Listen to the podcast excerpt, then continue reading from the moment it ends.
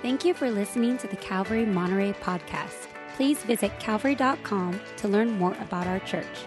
And visit nateholdridge.com for additional Bible teaching from our lead pastor, Nate Holdridge. Teaching today is our lead pastor, Nate Holdridge. All right. Hey, Calvary family. Thanks for joining us in our study through the book of Exodus. And today we're in Exodus chapter 12 and 13. If you want to turn there in your Bible, if you're watching this and are seated. If you're driving right now, just listen on in and don't turn anywhere because I'll read the verses to you as we move through the text. But thanks so much for joining us. If you're watching this, you probably noticed I'm wearing the Life Groups t shirt because we're getting ready for our Life Group quarter that is coming up. And I pray that all of you will be able to get replugged in or plugged into a life group for the first time uh, in this coming season. We gather together to discuss the previous Sunday's text and teaching, to encourage each other, and to pray together. There are groups that are meeting exclusively online, some that are meeting outdoors, and some that are uh, meeting in safe uh, cohorts together. So if you'd like to get into a group, we'd love to have you get plugged in as soon as possible. Signups are going to happen here in the next few weeks, so keep your eyes peeled uh, for that. But here we are in uh, Exodus chapter 12, and there is tension now in the text. God has unleashed his wrath upon the Egyptians. Plague after plague has come down upon Pharaoh and his people. And Pharaoh's heart has been hardened, and God is part of that process, but Pharaoh himself has hardened his heart as well. But God had declared in the 11th chapter that in the final plague, the Pharaoh would tell the people of Israel to go. He would let his God's people go. And the reason that Pharaoh would let the people go is because God had promised that, that in this final plague, every firstborn son in Egypt would die. This is a catastrophic plague that God is going to bring upon the Egyptian people.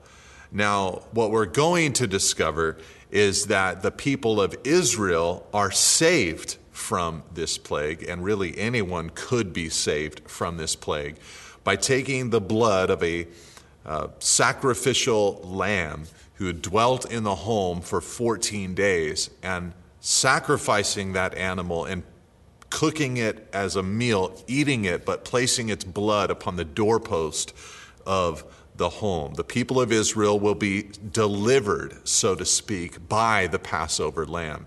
You might remember way back in our study in Genesis, there came a moment where Abraham was greatly tested by God, asked to sacrifice his son Isaac. God said, Take your son, your only son Isaac, whom you love, and offer him on the mount that I show you for a sacrifice. And as they ascended that horrible mountain in that terrible moment, Isaac asked, Father, I see the wood, I see the fire, but where is the sacrifice? And Abraham said, Son, don't worry. God will provide for himself the lamb for a burnt offering, my son.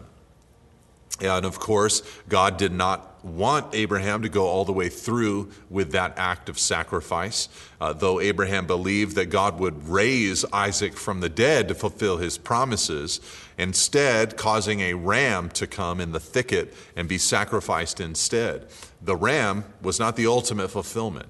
Uh, the lamb of God would come to take away the sin of the world. God would provide himself as the lamb, so to speak. So, here in the Passover, which we're going to read about, part of that fulfillment has come. God has provided a lamb to uh, the people of Israel to protect them and to guard them so that they might be set free.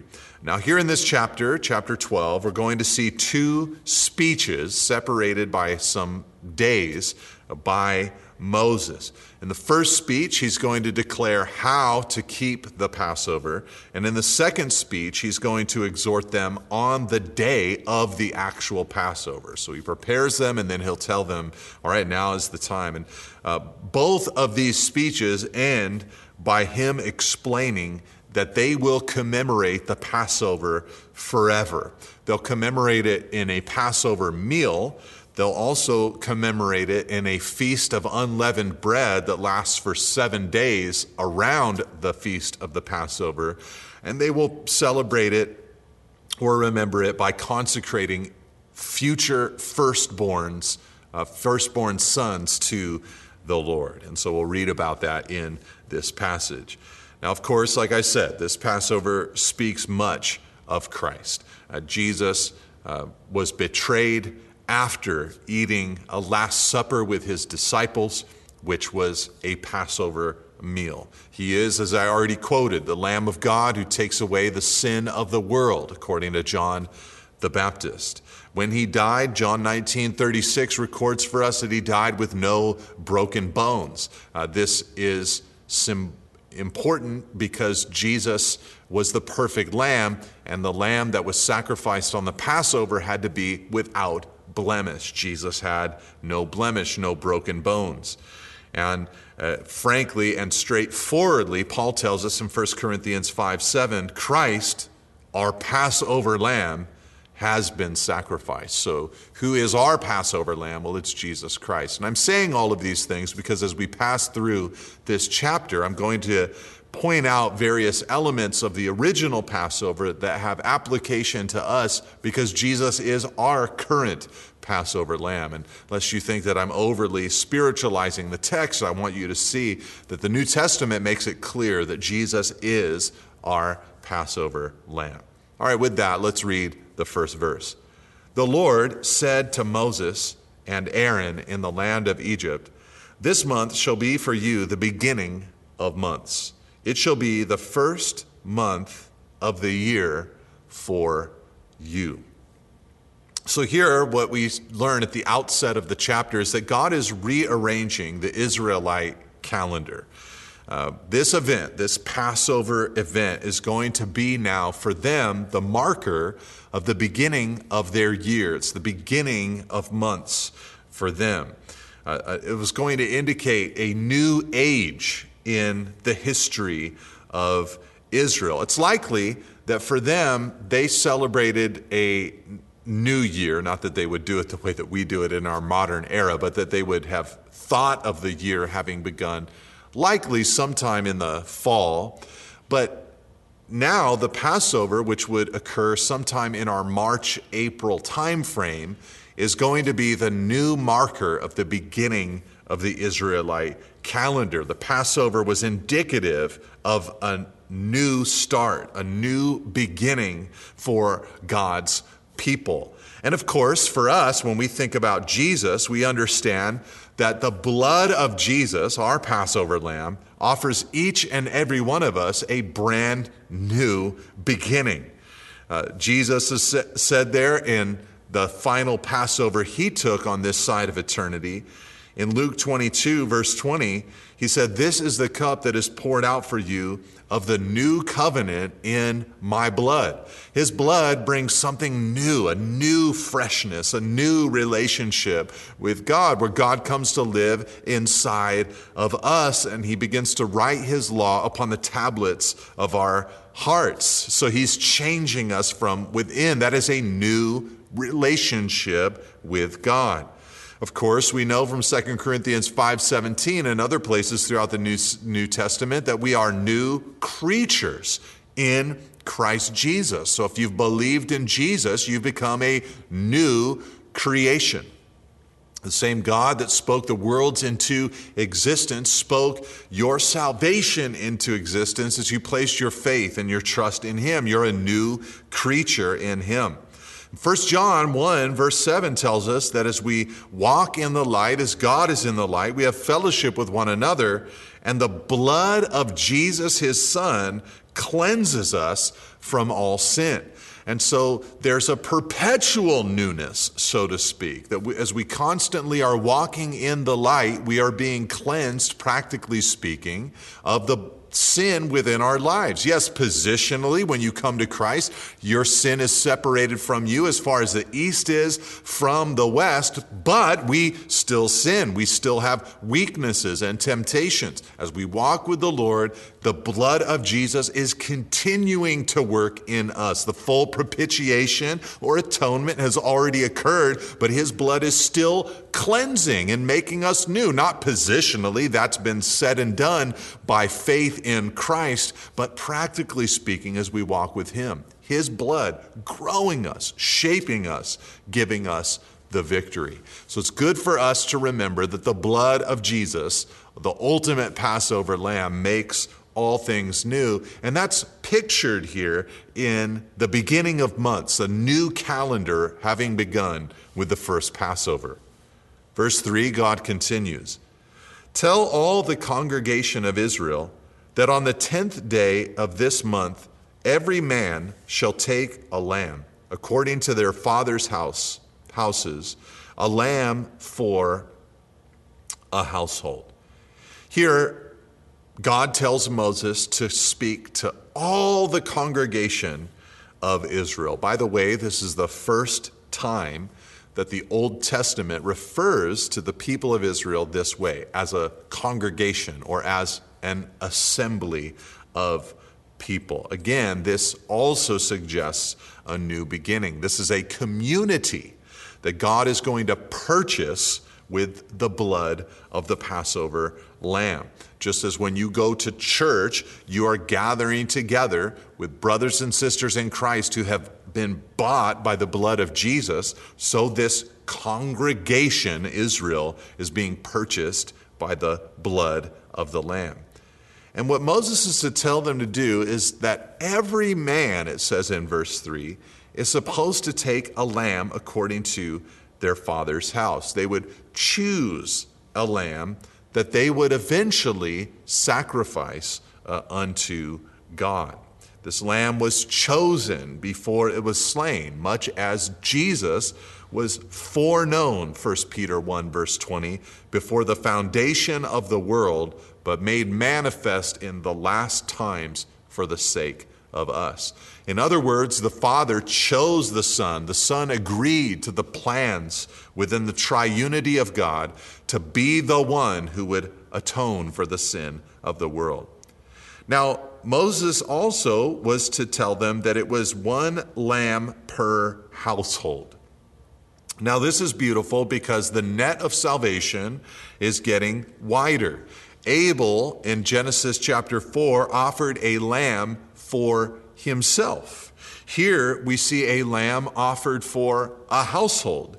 In Exodus 29, when they finally begin celebrating the Passover, they will offer a lamb for the nation. And of course, as I've already quoted from John the Baptist in the Gospel of John, chapter 1, Jesus is the lamb who was slain for the world, the sins of the world. So the net of salvation is growing here in this passage. Now it's beautiful to consider that this feast, whatever it was going to be, it's celebrated in the home by the household. Only later was the Levitical priesthood installed to mediate the sacrifices between Israel to God. But originally, each family was meant to serve God in a priestly way. This really is one of the main emphases of the Old Testament. God looking for the people of Israel to be Exodus 19, verse 6, a kingdom of priests and a holy nation. He wasn't merely looking for one tribe to be priestly, but for all of his people to be interacting with him. And of course, in the church age, we are living this out. We are a kingdom of priests before God, the blood of Jesus giving us that access to him. But I think it's beautiful to see that the home was the centerpiece of this relationship with God at that time. And I say that because our homes desperately need the application of the blood of Christ. There must be grace, the grace of Christ in our homes. There must be the consciousness of our need for a Savior, for the gospel itself within our homes. That kind of humility uh, breeds health in relationships. And so, marriages and parents uh, we, we require the blood of Jesus. You know, so many of us have pasts that were not uh, proud of and things that we have done, even within our marriage covenants, that we need the blood of Jesus to wash us for. And so we must remember the home. And here it began in the home. God went on, though, in verse 4 and said, And if the household is too small for a lamb, then he and his nearest neighbor shall take according to the number of persons, according to what each can eat, you shall make your count for the lamb. Your lamb, verse 5, shall be without blemish, a male, a year old. You may take it from the sheep or from the goats. Now, again, we see another clear picture of Jesus in that these lambs or goats had to be without blemish in verse 5. The lamb was to be without blemish. Uh, now, 1 Peter 1 19 says that we have been redeemed with the precious blood of Christ, like that of a lamb without blemish or spot. There was no sin in Jesus. He was perfect and pure, and He was the one who laid Himself down for us. He goes on, though, in verse 6 and says, And you shall keep it, that lamb or goat, until the 14th day of this month, when the whole assembly of the congregation of Israel shall kill their lambs at twilight. So for 14 days, this lamb would live within the home. Uh, it was enough time to make sure that the lamb was satis- satisfactory, that there was no blemish inside of it. Uh, Jesus, of course, was also slain on this same day, ultimately, the 14th day of the month, just at the time when the Passover lambs were also being offered to God. And notice there in verse 6, it says that the congregation of Israel would kill their lambs at twilight. At the beginning of this chapter, it said they have to pick a lamb, then they have to interact with the lamb. And now, here in verse 5 and 6, it's your lamb and their lambs. There's an ownership of this lamb that will be sacrificed, just as Jesus must become personal to you and you must receive personally the offer of salvation that he has offered, so the lamb had to be applied to the family owner himself. And then they would go out, it says there in verse 6, and kill their lambs at twilight. God had designed it so that a living lamb could not save. The lamb had to die, blood had to be shed. blood was required. Adam and Eve required skins to cover their nakedness. And so animals died that they might be clothed. Noah was delivered through great pains of death in the human world. The Passover required the blood of the lamb. The sacrificial system itself in Israel in later years cried out of death, atoning, and covering. Ultimately, all of this pointed forward to the death of Jesus on the cross. His blood was required. I say this because many think that Jesus' example is what saves, that he came as the perfect man to show us how to live. But his example does not save, his death saves. He laid down his life so that we might have life. Then, verse 7, God told Moses, Then they shall take some of the blood and put it on the two doorposts and the lintel of the houses in which they eat. So they were to take the blood and they were to apply it on the doorposts of the house. Obviously, this points to the substitutionary death of Jesus, perhaps even the shape of the blood in the shape of the cross itself on the sides and above the home, the doorposts of the home. Uh, this lamb, of course, was the substitute for the firstborn son. The firstborn son would live inside the home if the lamb's blood had been applied. And, uh, you know, the idea here is of substitutionary death. And Jesus himself is our substitutionary sacrifice. He died so that we might live. So is the blood applied to your life? Now, you can only imagine how the Egyptians felt when the Israelites began behaving in this way, bringing young lambs into their homes, dwelling with them for 14 days, ultimately sacrificing them, taking the hyssop out and applying blood on the doorpost of the home. It likely stood out as absolute foolishness and superstition to the Egyptians.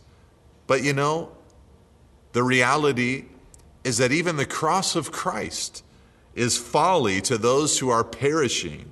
1 Corinthians 1, verse 18. But to us who are being saved, it is the power of God. It might be nonsensical to someone else, but for believers in Jesus Christ, we understand and know that it, the, the, the folly, eh, or as it's perceived in the world, is actually God's power to deliver us from our sin. And so they would put the blood on the two doorposts to protect their home. And in verse 8, they shall eat the flesh that night, roasted on the fire with unleavened bread and bitter herbs. They shall eat it. That very night, they would actually eat the sacrifice that they'd roasted with fire. And they'd have unleavened bread to go along with that sacrifice. You know, the speaking, the purging of leaven, meaning to reinforce the idea of separation. They're, we're different. We want to be without sin.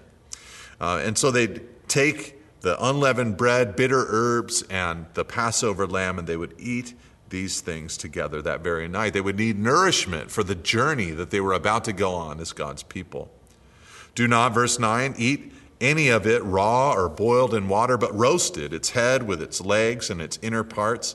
And you shall let none of it remain until the morning. Anything that remains until the morning you shall burn. In this manner you shall eat it, with your belt fastened, your sandals on your feet, and your staff in your hand. And you shall eat it in haste. It is the Lord's Passover. Now, in the eating of this Passover meal, Moses learns and communicates that they were to let none of it remain until the morning, no leftovers whatsoever. And as they ate it, they were to eat it with their belt fastened, their sandals on their feet, and their staff in their hands. What this was meant to communicate is that as they ate the meal, they were expectant that they would soon depart from Egypt. They had faith that their moment of deliverance was about to come. I believe this speaks to us on a number of levels. First of all, I believe that modern believers, modern Christians, are called to live as pilgrims in this world. I don't know if you've noticed, but the things that we think, the stuff we believe, the practices that we engage in as God's people, they are different from the system of the world in which we live. We are aliens, so to speak, on the planet that we occupy. Peter said in 1 Peter 2, verse 11, that he would urge us as sojourners and exiles to abstain from the passions of the flesh, which are waging war against our souls. Or 1 Corinthians 11, verse 26, tells us as often as we eat the bread and drink the cup, we proclaim the Lord's death till he comes. We're proclaiming that we don't really fully belong here until Jesus comes and makes this place his own. All of this would indicate a soon departure. So I think, in a sense, the way they dressed that night is meant to help modern believers envision the attitude with which we are to live lives today. Just understanding that our ultimate fulfillment is not going to come in this world, that our ultimate fulfillment is in another kingdom, and that we are pilgrims and exiles here on earth. But I think there's also something beautiful here that applies to the expectation of victory that we should have in our personal walks with Jesus. Know, there they were with their belts fastened, their sandals on their feet, and the staff in their hand. Why did they have that? The expectation was whatever happens tonight, we're confident that Pharaoh is going to release us, that God is going to win for us our freedom. And I find many times in the Christian life, a believer will see a repeated sin or an area of personal failure that they feel is stuck in their lives, that there's no chance of victory. And they'll begin to believe that Christ cannot win that victory in their lives. But what do you have here? You have an expectation that God will deliver them and that they will be set free. And I think we need to retain that expectation as God's people that we can uh, gain victory, that God can set us free in Him. Let's move on in the text. Verse 12. He says, For I will pass through the land of Egypt that night and I will strike all the firstborn in the land of Egypt, both man and beast. And on all the gods of Egypt I will execute judgments. I am the Lord. The blood shall be a sign for you on the houses where you are. And when I see the blood, I will pass over you. And no plague will befall you to destroy you when I strike the land of Egypt. Here we're reminded that all of these plagues were God's judgment upon the gods of Egypt. I mean, really, at the end of the day, Pharaoh's firstborn son uh, was his successor. And supposedly, to the Egyptian mind, had divine properties.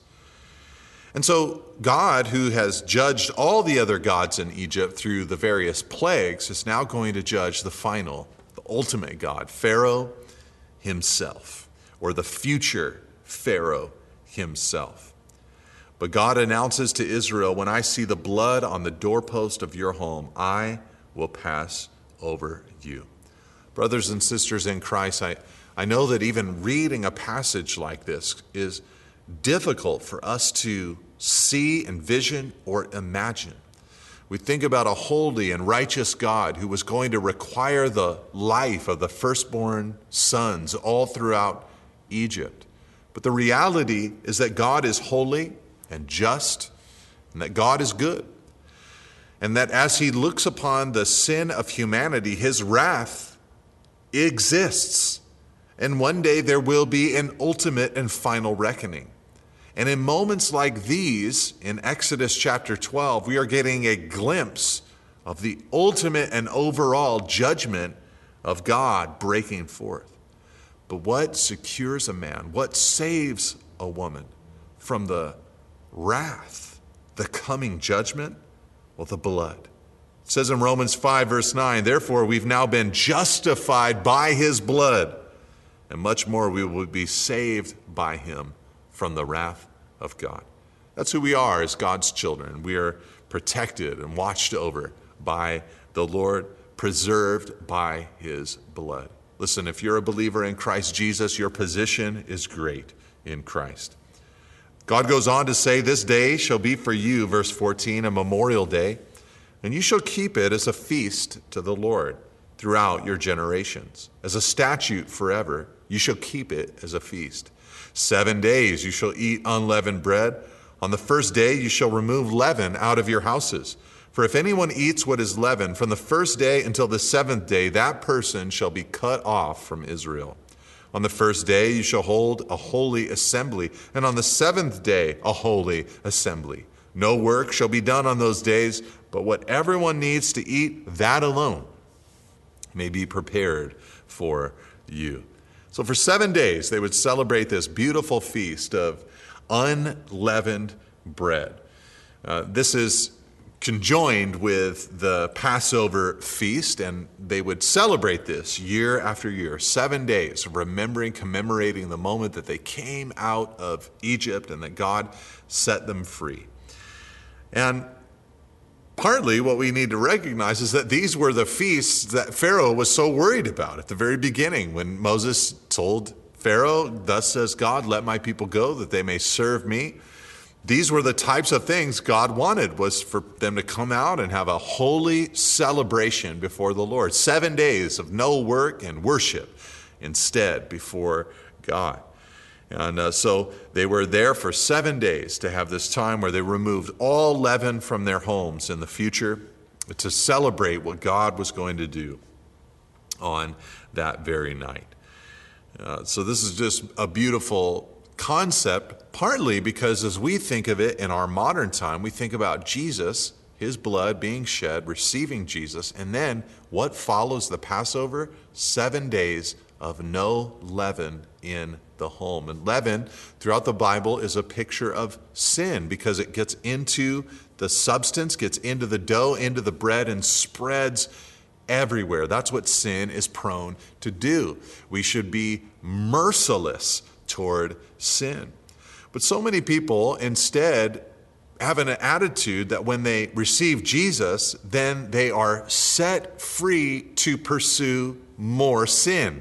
That's not the freedom that we have in Christ Jesus. That's antinomianism. That's someone who doesn't understand what grace truly is. No, Paul said in 1 Corinthians 5, verse 7, that we should cleanse out the old leaven,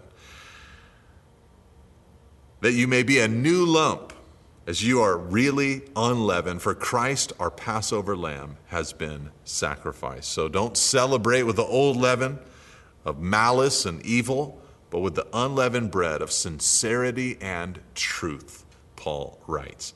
So we got to keep growing, walking with the Lord, allowing Him to purify our lives.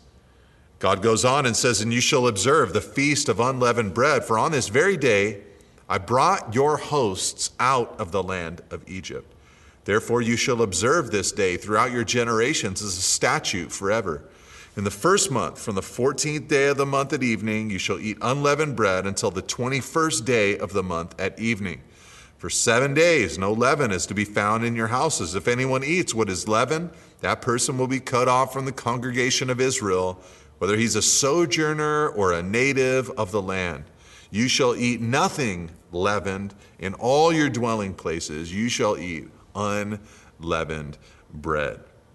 And so here God again is preparing them for the future when they would celebrate the feast of unleavened bread uh, once they were set free. Obviously, this would be something that they would rejoice in in the years to come. The first Passover, it's going to be a hectic, moving out kind of experience, and eating unleavened bread will be forced on them because of the speed of this event.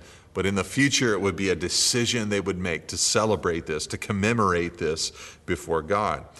A slight change there is in verse 19, where we learn that sojourners or natives of the land could also uh, either join in or be separated if uh, they refuse to partake in the right way.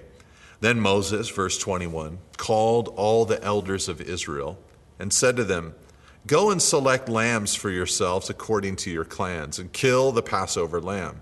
Take a bunch of hyssop and dip it, dip it in the blood that is in the basin, and touch the lintel and the two doorposts with the blood that is in the basin. None of you shall go out of the door of his house until the morning, for the Lord will pass through to strike the Egyptians. And when he sees the blood on the lintel and on the two doorposts, the Lord will pass over the door and will not allow the destroyer to enter your houses to strike you. Now, in this movement, we have Moses actually declaring what they're to do to the elders. He's basically repeating the directions that God has given. God is in favor of repetition. We must repeat the word of God. Paul told Timothy, Until I come, devote yourself to the public reading of Scripture, to exhortation and to teaching. We must repeatedly be in the word of God. There are two new items include, included here in this speech of Moses.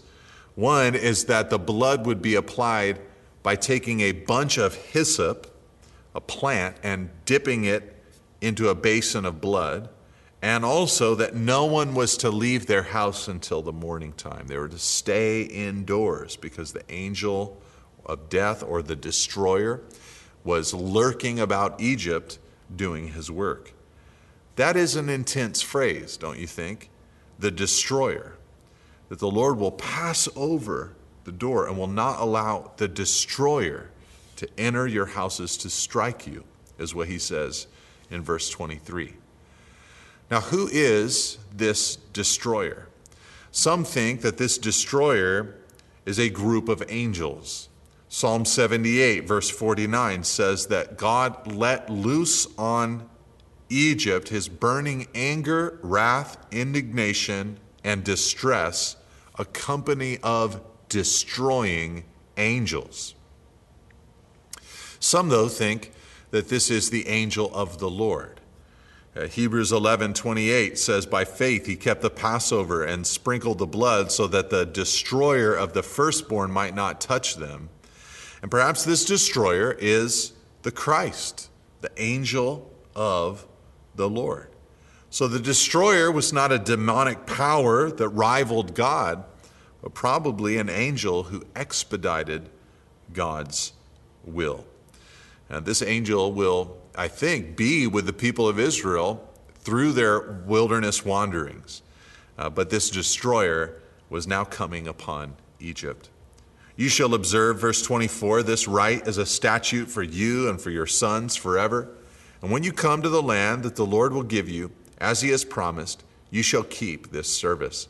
And when your children say to you, What do you mean by this service? you shall say, it is, a, it, it is the sacrifice of the Lord's Passover, for he passed over the houses of the people of Israel in Egypt when he struck the Egyptians, but spared our houses.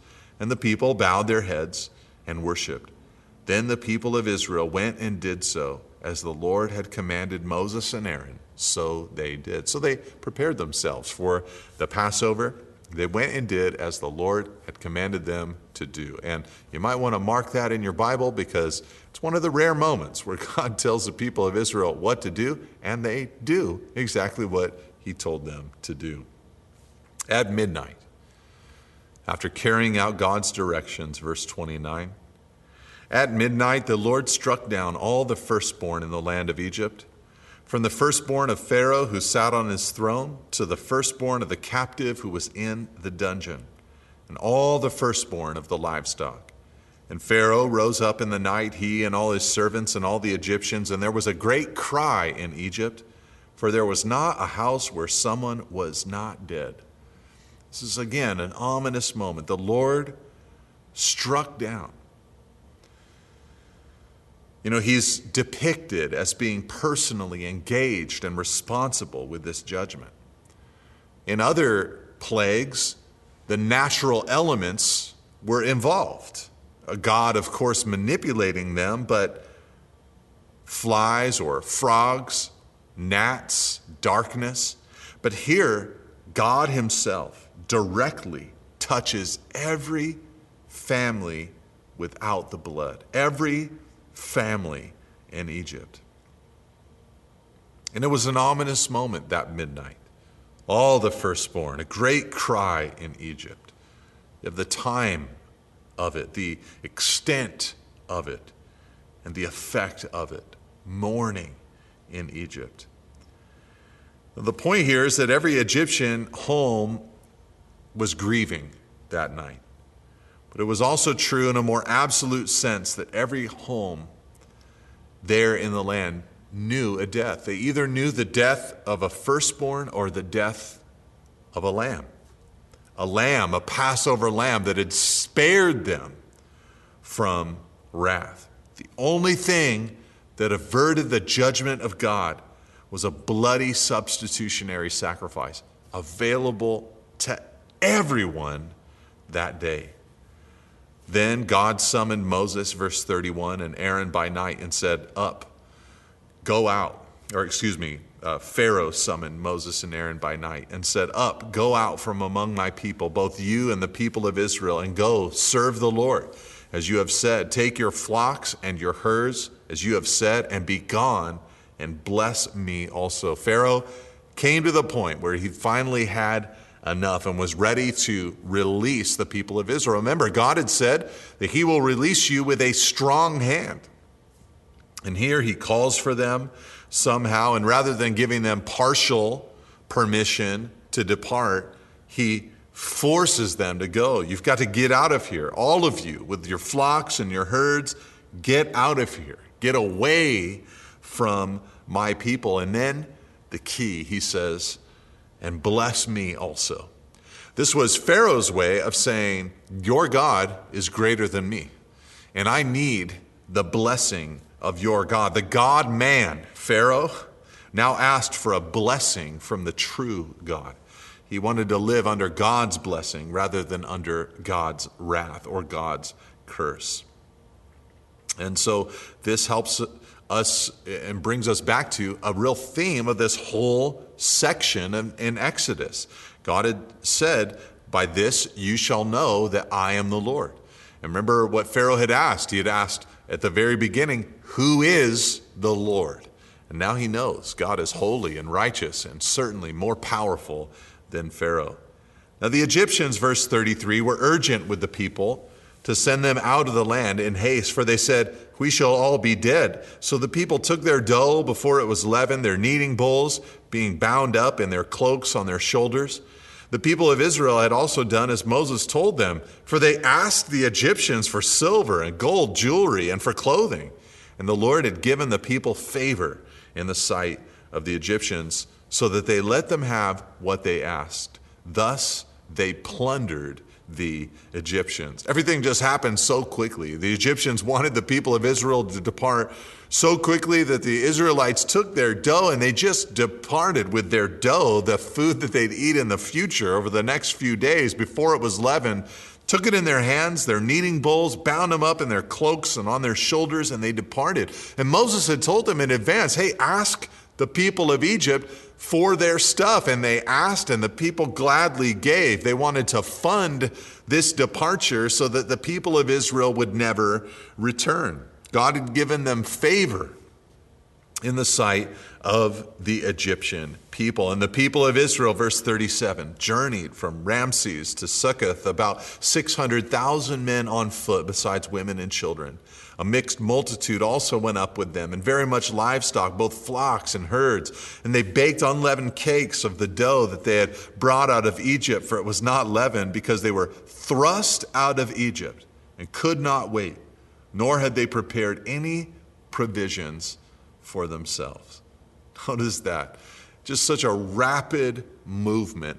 Freedom has come. The Exodus has occurred, at least in part and they begin journeying.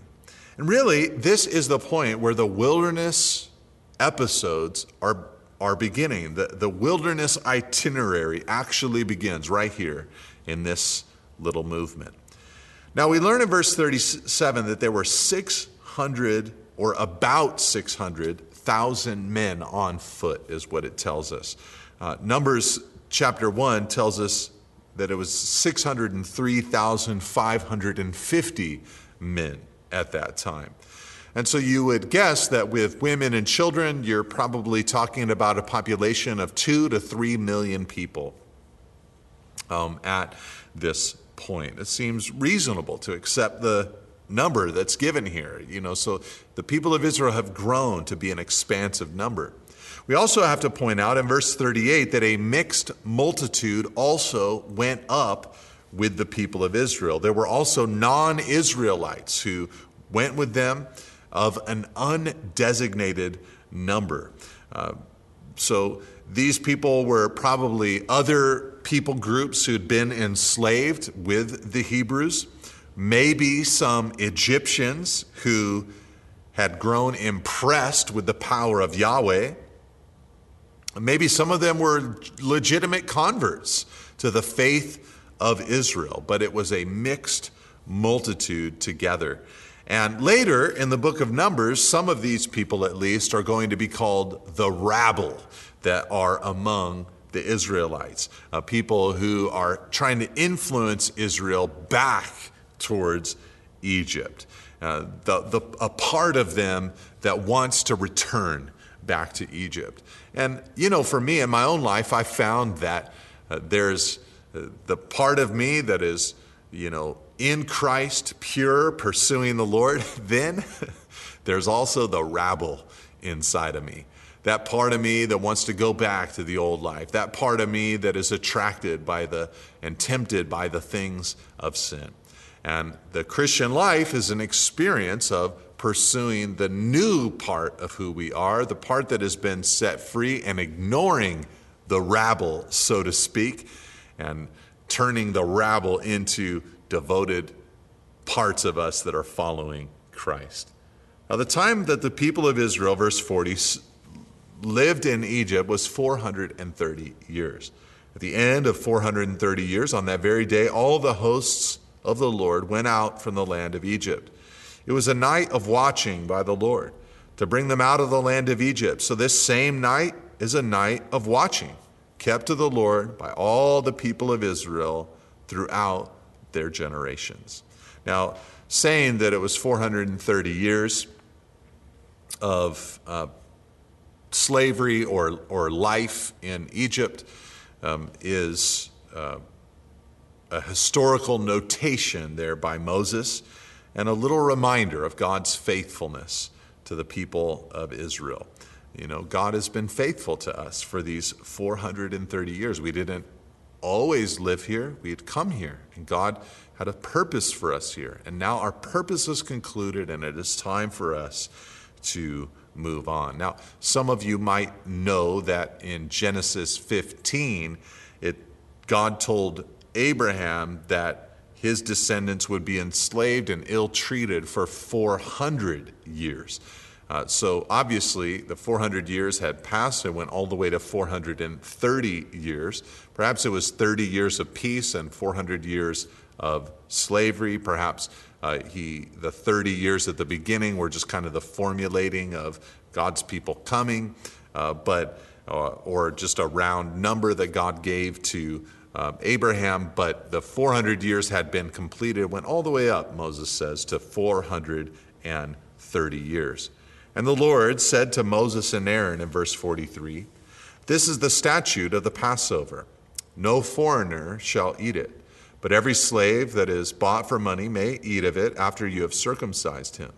No for foreigner or hired worker may eat of it. It shall be eaten in one house. You shall not take any of the flesh outside the house, and you shall not break any of its bones. All the congregation of Israel shall keep it. If a stranger shall sojourn with you and would keep the Passover to the Lord, let all his males be circumcised. Then he may come near and keep it. He shall be as a native of the land, but no uncircumcised person shall eat of it. For there shall be one law for the native and for the stranger who sojourns among you. And all the people of Israel, verse 50, did just as the Lord commanded Moses and Aaron.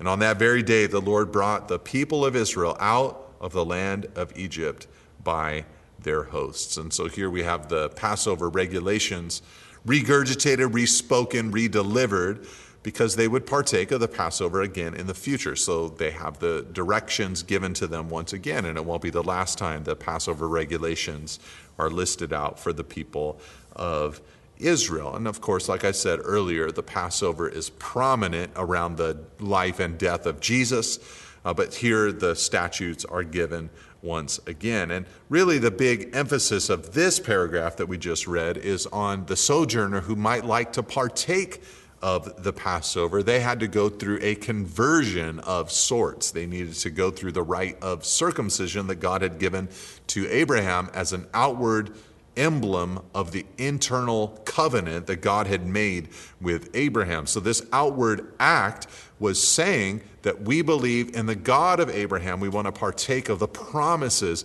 that God gave to Abraham. We want to worship the God of Abraham. And so, this helps us understand that you've got to be born into God's family. Foreigners and slaves from the outside were not able to eat of this meal, they had to be converted into it. And that's how we come into God's family. We are born into God's family, we are adopted into God's family, uh, but it's something that's given to us by grace. We cannot earn it, uh, we've got to receive it by grace and by faith. Now, chapter 13 uh, begins with the Lord reiterating to Moses and saying to, to Moses, Consecrate to me all the firstborn Whatever is the first to open the womb among the people of Israel, both man and of beast, is mine. Uh, now, here in this chapter, we're going to have another brief address about uh, the Passover itself. Uh, but first, we have this little instruction about the firstborn. He's going to talk more about it, though, in a few verses, but just kind of gets that out there that, the the firstborn belongs uh, to the Lord, that God required them, that they belong to Him. You know, as a way to memorialize what happened at the Passover. God spared the firstborn children in uh, uh, amongst the Israelites who had the blood upon their doorposts. So in the future, the firstborns were meant to be the ones that served the Lord. Now, later, when the golden calf was built by Aaron, spoiler alert, uh, the Levite tribe responded well to that episode. They resisted. And so the tri- tribe of Levi became eventually the ones who produced the priesthood. And they would be the ones who fulfilled the firstborn requirement for the people of Israel. And they would offer a sacrifice when they had a firstborn to sort of free themselves from this obligation to be priests because the Levites fulfilled that obligation for them. But nonetheless, that's the requirement of God here at this point they'd have to give their firstborn to the service of God. Then Moses said to the people in verse 3 Remember this day in which you came out from Egypt, out of the house of slavery. For by a strong hand the Lord brought you out from this place. No leavened bread shall be eaten. Today, in the month of Abib, you are going out. And when the Lord brings you into the land of the Canaanites, the Hittites, the Amorites, the Hivites, and the Jebusites, which he swore to your fathers to give you, a land flowing with milk and honey, you shall keep this service in this month. Seven days you shall eat unleavened bread, and on the seventh day there shall be a feast to the Lord. unleavened bread shall be eaten for seven days. No leavened bread shall be seen with you, and no leaven shall be seen with you in all your territory. You shall tell your son on that day, It is because of what the Lord did for me when I came out of Egypt. And it shall be to you as a sign on your hand and as a memorial between your eyes, that the law of the Lord may be in your mouth. For with a strong hand the Lord has brought you out of Egypt. You shall therefore keep this statute at its appointed time from year to year. Now, here, Moses again is preparing them for the future Passover and the future uh, feast of unleavened bread that they would partake of before God every single year. And he reminds them of the importance of that day, the importance of their deliverance from the land of slavery by God's mighty hand into the land of promise. Uh, this was to be remembered every single year in the Passover and in the Feast of Unleavened Bread. You know, in modern times, the church actually has a celebration quite similar to this, though we aren't commanded in the New Testament to celebrate Easter like we're prone to do. Uh, we do celebrate right there at the time of the Passover because Jesus died on the Passover and rose from the dead on the third day. Uh, we celebrate what Christ has done. So, really, the church, right at the same time that the Passover and the Feast of Unleavened Bread still occur, we celebrate the death and burial and resurrection of Jesus, that the bread of life, who is without sin, has come and is satisfying us. And so, in a sense, we have a similar celebration today. But in the Old Testament era, it was greatly delineated and laid out for the people of Israel. This is what you will do in the future. Now, all this was done, and he says there in verse 5 when the Lord brings you into the land of promise, the land flowing with milk and honey. So, this is to be something that, again, once God gave them the victory and they went into the land of promise, they would actually partake of this meal uh, together. And they were to do all of this, verse 8 and 9, so that they could tell their children on that day in the land of promise, this is what God did for us in the past. You know, in a sense, I think this speaks to us of the importance of talking about what Christ has done for us. I'm not merely talking about the provision that He's given to you, or the new job that He's given to you, or the praise report that you have. But what I'm talking about is your testimony of how he saved you, how he reached into your life, how you found him, so to speak, and more accurately, how he found you. What was that process? What was it like to declare this to others, to talk about the day that you were set free, to tell others, to tell your children? It's a beautiful thing to be able to do. Now, God says all this, you know, this feast needs to happen, this festival needs to happen. You need to tell your children so that it will be a sign on your hand and as a memorial between your eyes. In other words, this feast was a sign on their hand, like a, like a sign on their hand or forehead, a continual reminder for them of God's mighty deliverance from Egypt. Isn't it interesting that we need reminders? I don't know what kind of person you are. I don't know how easily you remember things, but I know for me, if I don't write something down and have a reminder system in place, I forget almost everything. I've got to be reminded. And here, this feast every year was meant to remind them of God's power and the way that He delivered them from their captivity. Now, some in that era and even in our modern time, uh, Orthodox Jews believed that God meant this literally, that they should write the reminders on their wrists or on their foreheads, and so they actually have created things called phylacteries, which are boxes which hold scripture inside of them. Jesus accused the Pharisees and scribes of making their phylacteries broad, making big boxes to hold scripture so that they might appear more holy.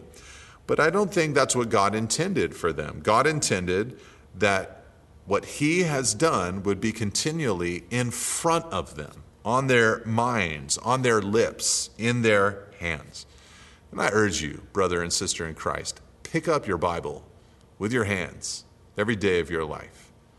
Read your Bible with your eyes every day of your life. Say the Word of God back to God. Pray the promises of God to Him every day of your life. Don't let a year go by where it's not on your mind, it's not on your heart, it's not on your lips. Let the word be present. As Proverbs 6:21 says, bind them on your heart always. Tie the word around your neck. Now, Moses, remember, had been told by God that the firstborn son would be given to God. And now God comes back to that and, and expands on those directions in verse 11 of chapter 13. He says, When the Lord brings you into the land of the Canaanites, as he swore to you and your fathers, and shall give it to you, you shall set apart to the Lord all that first opens the womb. All the firstborn of your animals that are males shall be the Lord's. Every firstborn of a donkey you shall redeem with a lamb. Or if you do not redeem it, you shall break its neck. Every firstborn of man among your sons you shall redeem. And when in time to come your son asks you, What does this mean? You shall say to him, By a strong hand the Lord brought us out of Egypt from the house of slavery. For when the Pharaoh stub- for when Pharaoh stubbornly refused to let us go, the Lord killed all the firstborn in the land of Egypt, both the firstborn of man and the firstborn of animals. Therefore I sacrifice to the Lord all the males that first open the womb, but all the firstborn of my sons I redeem. It shall be as a mark on your hand or frontlets between your eyes, for by a strong hand the Lord brought us out of Egypt. So here he tells them again, you know, you have got to set apart all the first that open the womb. But now he adds a couple of modifications. For firstborn humans that open the womb, obviously God did not want them to be sacrificed, but they would be redeemed. In other words, bought back at a price. So a price sacrifice or a money sacrifice given for every firstborn son. And then donkeys were also not meant to be sacrificed. They were to be bought back or redeemed. Donkeys eventually were declared as unclean animals, so that might be part of it, that they weren't to be sacrificed to God. They were also beasts of burden that perhaps were more required for just utility and infrastructure and the economy in Israel. And so God mercifully allowed all of them to live, but they'd be bought back with a price. But all the firstborn of the animals that were males were sacrificed to God. And partly because, if you think about it, the animals were spared originally. The blood even saved them. Uh, and so it, the implication here is that it impacts everyone. And so God is expectant of this sacrifice. And when, verse 17, Pharaoh let the people go, God did not lead them by way of the land of the Philistines, although that was near. For God said, Lest the people change their minds when they see war and return to Egypt. But God led the people around by the way of the wilderness toward the Red Sea. And the people of Israel went up out of the land of Egypt equipped for battle. So here they are set free. They've got their directions for the future about the firstborn sons that will be sacrificed and given to God or redeemed if they're a human or a donkey. Uh, they've got the directions about the Feast of Unleavened Bread and the Passover in the future. And God begins now to let uh, or to lead his people. Pharaoh has let the Israelites go, and God begins to lead them. And the interesting thing is that God first made a decision not to lead them by the way of the Philistines directly to the land of promise. There was a direct, straight route right along the coast of the Mediterranean that would have taken them to the promised land in a very short amount of time. But it was also the military road of the Egyptians and perhaps the Philistines were loaded and ready for war themselves. And so God looked at the people of Israel and determined they're not ready for war. And so he took them another route so that they could avoid war. In fact, that's exactly what it says lest the people change their minds when they see war and return to Egypt. So rather than take a 10 day journey, which is, you know, they traveled fairly slowly. It probably would have taken them about 10 days to make it from Egypt to the promised land. They instead took a one year journey and stopped at seven separate campsites, all in the wilderness area. And what was God doing during that time? Well, I think that it was a chance for God to purge Egypt out of his people. He'd taken them out of Egypt, but Egypt was still inside of them. And you know, when the Lord looks at our lives, he knows exactly what we must experience in order to cleanse and purify and sanctify our lives. He knows what trials we'll need, what tests we'll need, what difficulties we'll need. He knows the route that we need to take in order to purify and to grow us. And it seems that God thought that if they went straight there, what was happening inside of them was not ready for what would happen on the outside of them. They needed preparation. And so the Lord took them on a different route in order to prepare their lives. He took them by the way of the wilderness, it says in verse 18, to toward the Red Sea. Now, uh, people debate about what this means, and there are, I think, four different popular routes that scholars think they might have taken to get down into that Sinai Peninsula wilderness area. But as they went, it says in verse 18 that they were equipped for battle. This is interesting. You know, they, they weren't ready for war, God said, but they were marching as if they were ready for war. But really, their maturity was not up to snuff with what they looked like on the outside. Now, Moses, verse 19, took the bones of Joseph with him. For Joseph had made the sons of Israel solemnly swear, saying, God will surely visit you, and you shall carry up my bones with you from here.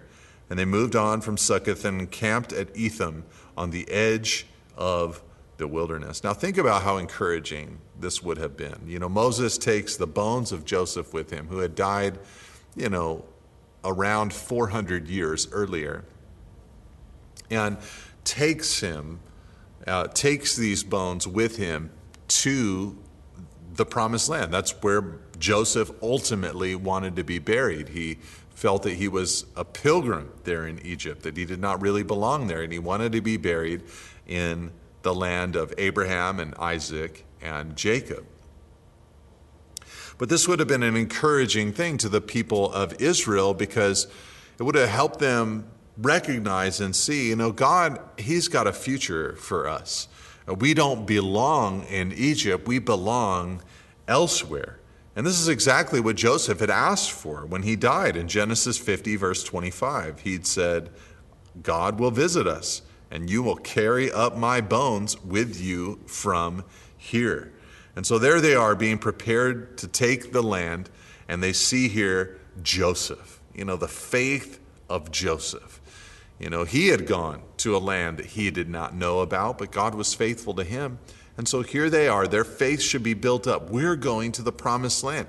It's a land we don't know about, but God, just as he was faithful to Joseph, he can be faithful to us.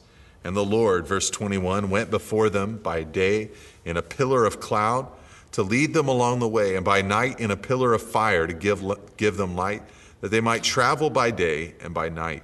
The pillar of cloud by day and the pillar of fire by night did not depart from before the people. Now we finally learn at the end of the chapter how God was leading the people of Israel. All through this chapter, we've seen that He is leading them, but now we learn how He was leading them. He was leading them by a pillar, which during the day was a cloud, and at night was fire. Uh, likely meaning that during the day He provided shade, and at night He provided warmth. But this cloud or this pillar of fire represent God's presence. He was there with them, assuring them of his protection, his care, his guidance in their lives. And so there they were, protected and led by the Lord. And may God protect and lead our lives as well. Sometimes through the shade, sometimes through the fire. The Lord is guiding and leading and watching over each one of our lives today by the Spirit that He's placed within us, the Word that He's given to us, by the presence of Christ as He intercedes for us, and our good, good Father in heaven who is leading and loving our lives. God bless you, church.